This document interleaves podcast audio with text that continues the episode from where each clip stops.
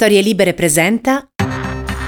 Buongiorno a tutte e a tutti, bentrovati in questo nuovo appuntamento di Quarto Potere, la rassegna stampa di Storie Libere, mercoledì 8 giugno 2022. Come sempre in voce Massimiliano Coccia e come sempre andremo a vedere quello che ci riservano i quotidiani che troverete in edicola questa mattina.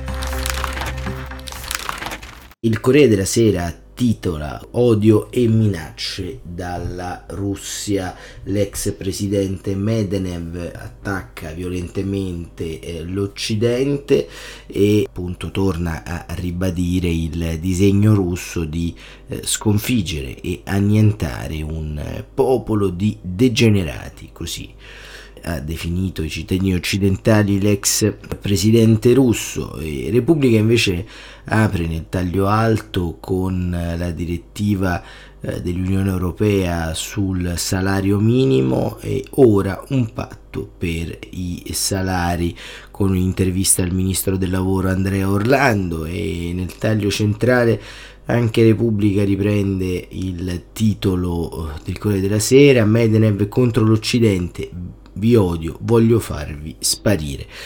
La Stampa, salario minimo, atto di civiltà, e nel taglio centrale ancora Medvedev, occidentali, vi odio. Libero, Mosca getta la maschera, morte agli occidentali.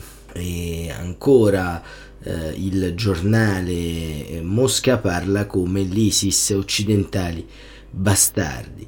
E il Fatto Quotidiano, lo scandalo dei dossier investe il DIS e il governo, vertice con i ministeri, il 3 luglio al tavolo del DIS con gli esteri, gli interni, la GCOM e il garante, ha detto niente liste. Questo è perché il Fatto Quotidiano ha molto a cuore evidentemente la protezione dei suoi accoliti e chiaramente monta un caso su un qualcosa che non esiste, cioè ovvero il Corriere della Sera aveva riportato delle indiscrezioni sull'analisi peraltro giusta che il Comitato per la Sicurezza Parlamentare sta facendo intorno ai tanti opinionisti, opinion maker, kingmaker televisivi di questo tempo, per il semplice fatto che qui non è in corso, come abbiamo sempre ribadito anche su questi microfoni, una battaglia di idee. Qui sostanzialmente è in atto un tentativo di destabilizzazione del paese, del nostro paese, in generale dell'Unione Europea. Non accorgersene, non comprendere e scambiare sostanzialmente questo come attentato alla libertà di informazione, alla libertà di parola, è diciamo al tempo stesso un atto di disonestà intellettuale a voler essere clementi, ma al tempo stesso è davvero un atto preoccupante per la tenuta della nostra Repubblica.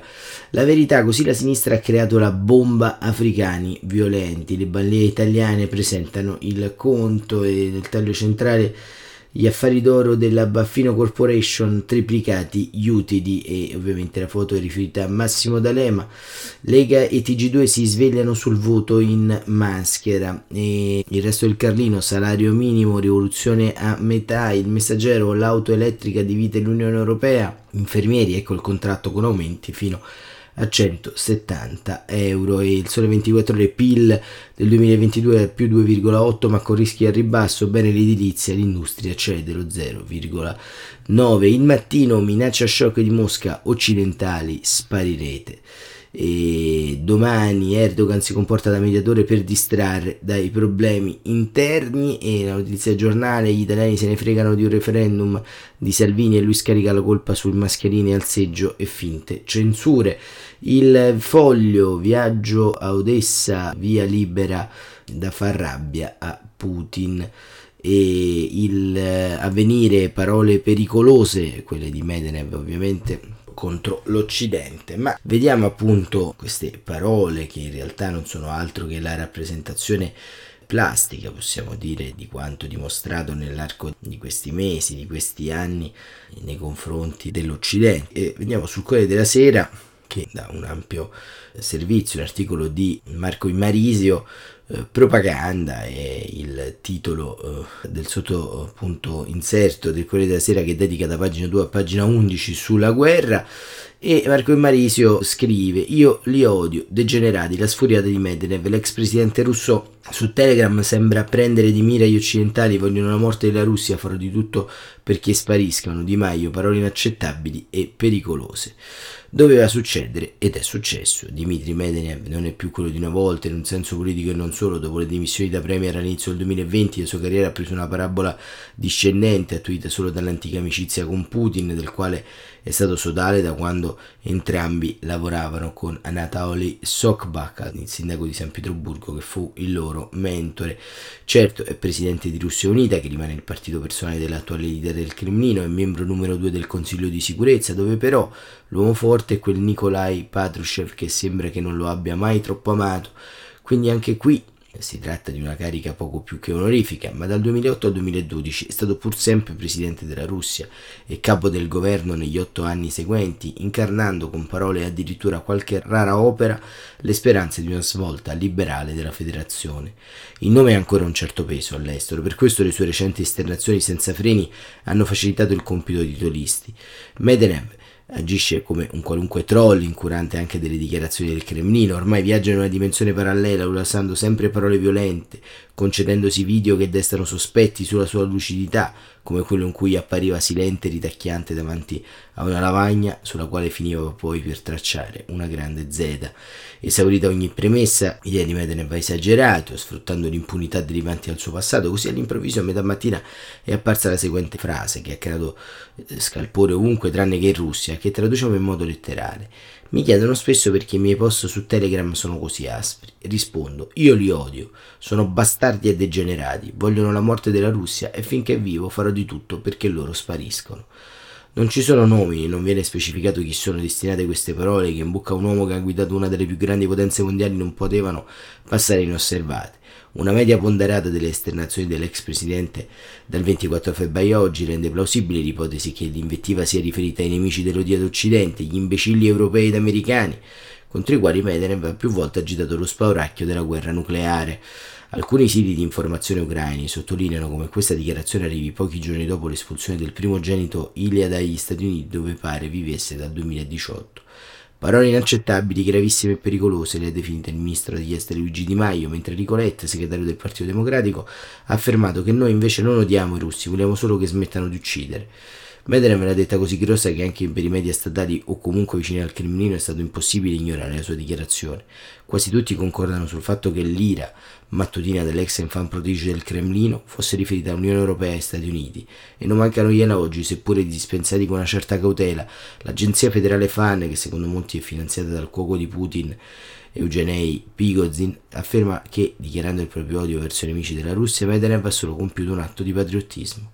Così vanno le cose in Russia. E questo era Marco Imarisio, e c'è anche appunto un'intervista a Raphaël Glucksmann di Stefano Montefiori. Raphaël Glucksmann è eurodeputato francese, socialista, fondatore nel 2018 del partito Place Publique, e Glucksmann dice: sbagliava chi lo considerava il volto buono del regime, a Mosca è in corso una deriva fascista.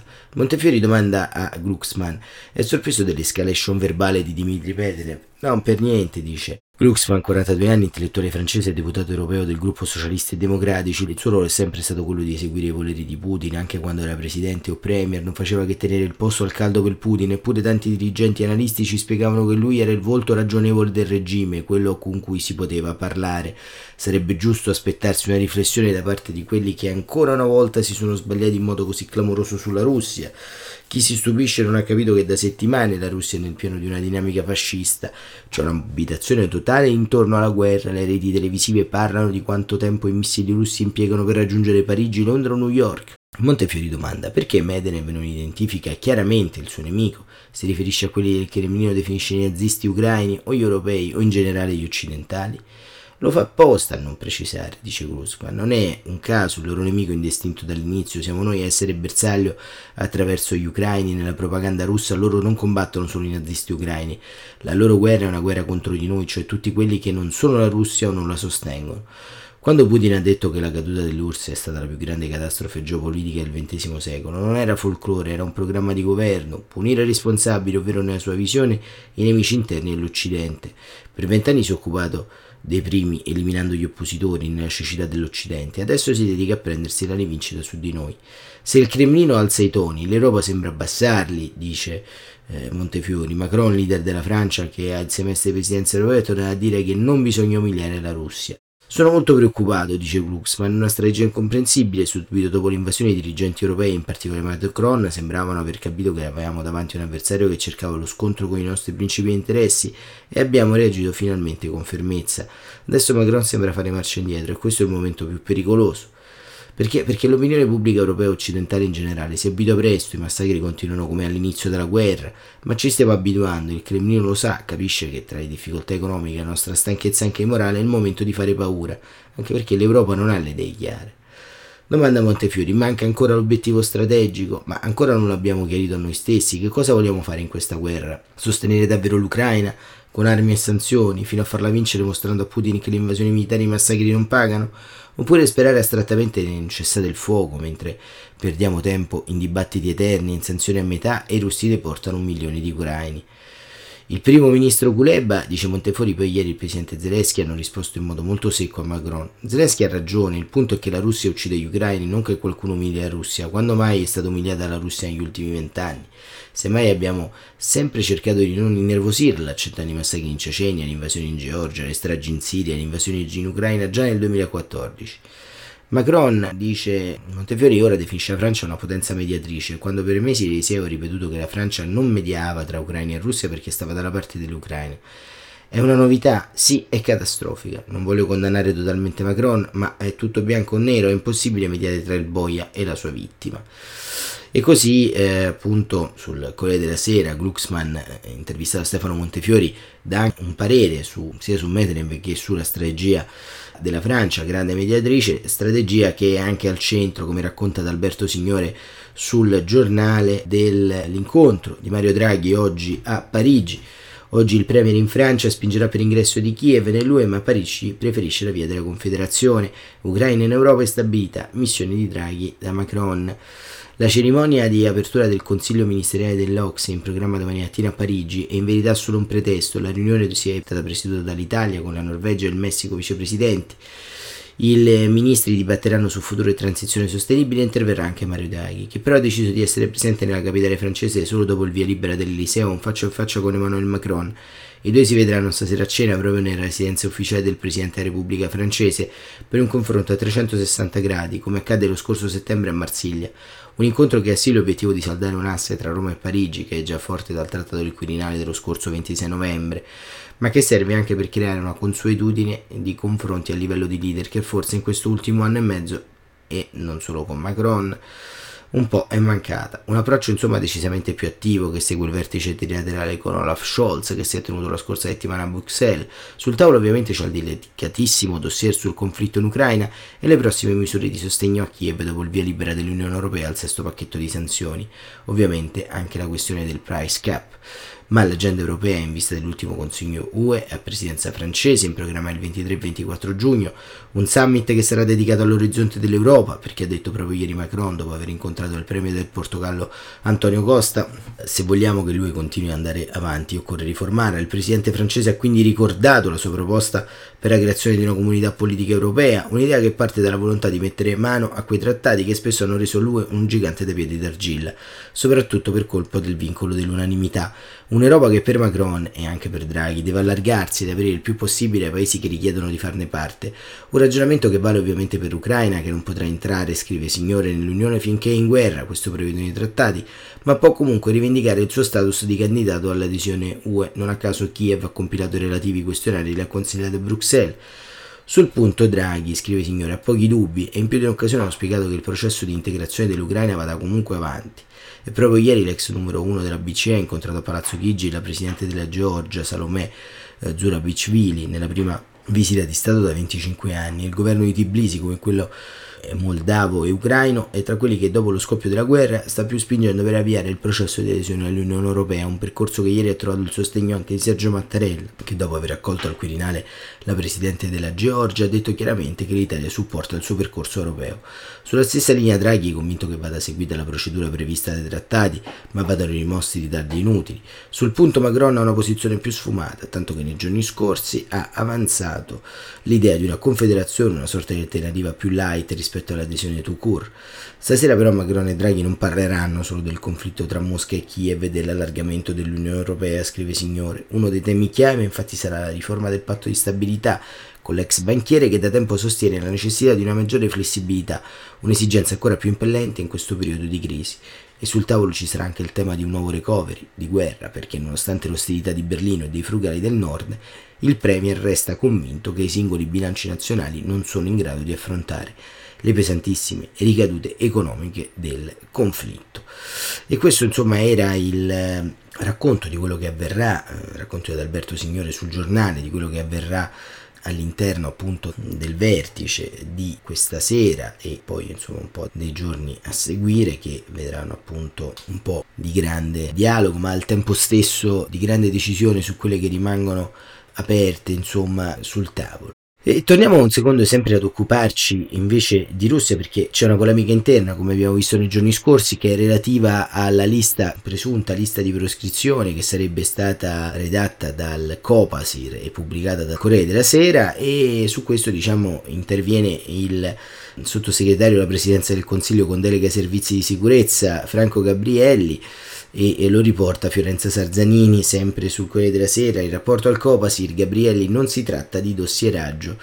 Disinformazione e propaganda in favore della Russia alimentata da notizie false rilanciate da opinionisti freelance su canali social, piattaforme oppure con articoli e interviste televisive e radiofoniche. Si concentra su questo l'indagine conoscitiva avviata dal Copasir, che ha già ascoltato i vertici dei servizi segreti, l'amministratore delegato della RAI Carlo Fuertes e il presidente dell'Agenzia per le Comunicazioni Giacomo La Sorella. Ieri Franco Gabrielli, autorità delegata alla sicurezza, ha ribadito che l'intelligence italiana non ha mai stilato liste o svolto attività di dossieraggio. Al governo e al Copasir arrivano periodicamente rapporti che ricostruiscono la guerra ibrida scatenata da Mosca dopo l'invasione dell'Ucraina. Il presidente del Copasir, Adolfo Urso, ha confermato di aver ricevuto 2 giorni fa un report specifico che, per quanto ci riguarda, resta sempre classificato. Nel report ci sono i nomi di chi avrebbe alimentato la disinformazione e la propaganda, oltre agli episodi di manipolazione dei fatti nei momenti chiavi del conflitto. Enrico Borghi, componente del Copasir per il Partito Democratico, afferma: non possiamo non tenere conto che sono in atto delle attività di ingerenza straniera, come peraltro ha acclamato anche il Parlamento europeo, di manipolazione di informazioni, di disinformazione pianificata finalizzata a una falsa rappresentazione dei fatti, dice Borghi, a gonfiare artificialmente le argomentazioni unilaterali e a screditare l'informazione ufficiale, per deteriorare il dibattito pubblico e minare la fiducia del cittadino nei confronti del sistema democratico. Tra le persone citate nel report c'è Manlio Di Nucci, 84 anni, geografo, e tra i promotori del comitato No Guerra, nominato per i suoi scritti e interventi e perché passaggi del suo libro La guerra è un gioco nella nostra vita sarebbero stati citati nel discorso pronunciato da Putin il 9 maggio, circostanza che Di Nucci nega, e sfido chiunque a dimostrare il contrario. E questo è quello che avviene appunto sul fronte della propaganda. Abbiamo aperto con questa lieve polemica nei confronti del Fatto Quotidiano proprio su questo aspetto, e forse nelle parole di Borghi si ritrova la differenza tra l'emergenza della sicurezza nazionale e il diritto di parola. Vedete, il grande tema di questi tempi, dei tempi che verranno, sta proprio qui: definire sostanzialmente ed essere attenti a tutto quello che arriva a determinare un pericolo per il nostro paese, per il nostro continente, per la nostra democrazia. È quello che fondamentalmente viene utilizzato come un cavallo di Troia, ovvero le libertà di parola e libertà individuali, la democrazia liberale. La democrazia liberale va difesa, e va difesa soprattutto da attacchi specifici, da attacchi che ieri come oggi arrivano in un modo subdolo. E il mercato delle idee, il mercato delle opinioni non è a rischio nel nostro paese, ma forse in modo abbastanza anche, diciamo, in ritardo sulla tabella di marcia. Ci siamo resi conto che qualcuno gioca con i nostri valori e che qualcuno usa la nostra libertà per portarci nel gorgo della democrazia illiberale di Vladimir Putin. E con questo è tutto, ci risentiamo domani mattina, come sempre alle 7.45, grazie per essere stati con noi, Quarto Potere vi ringrazia per la costante attenzione.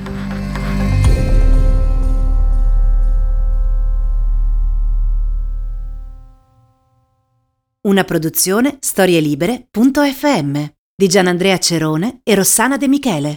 Coordinamento editoriale Guido Guenci.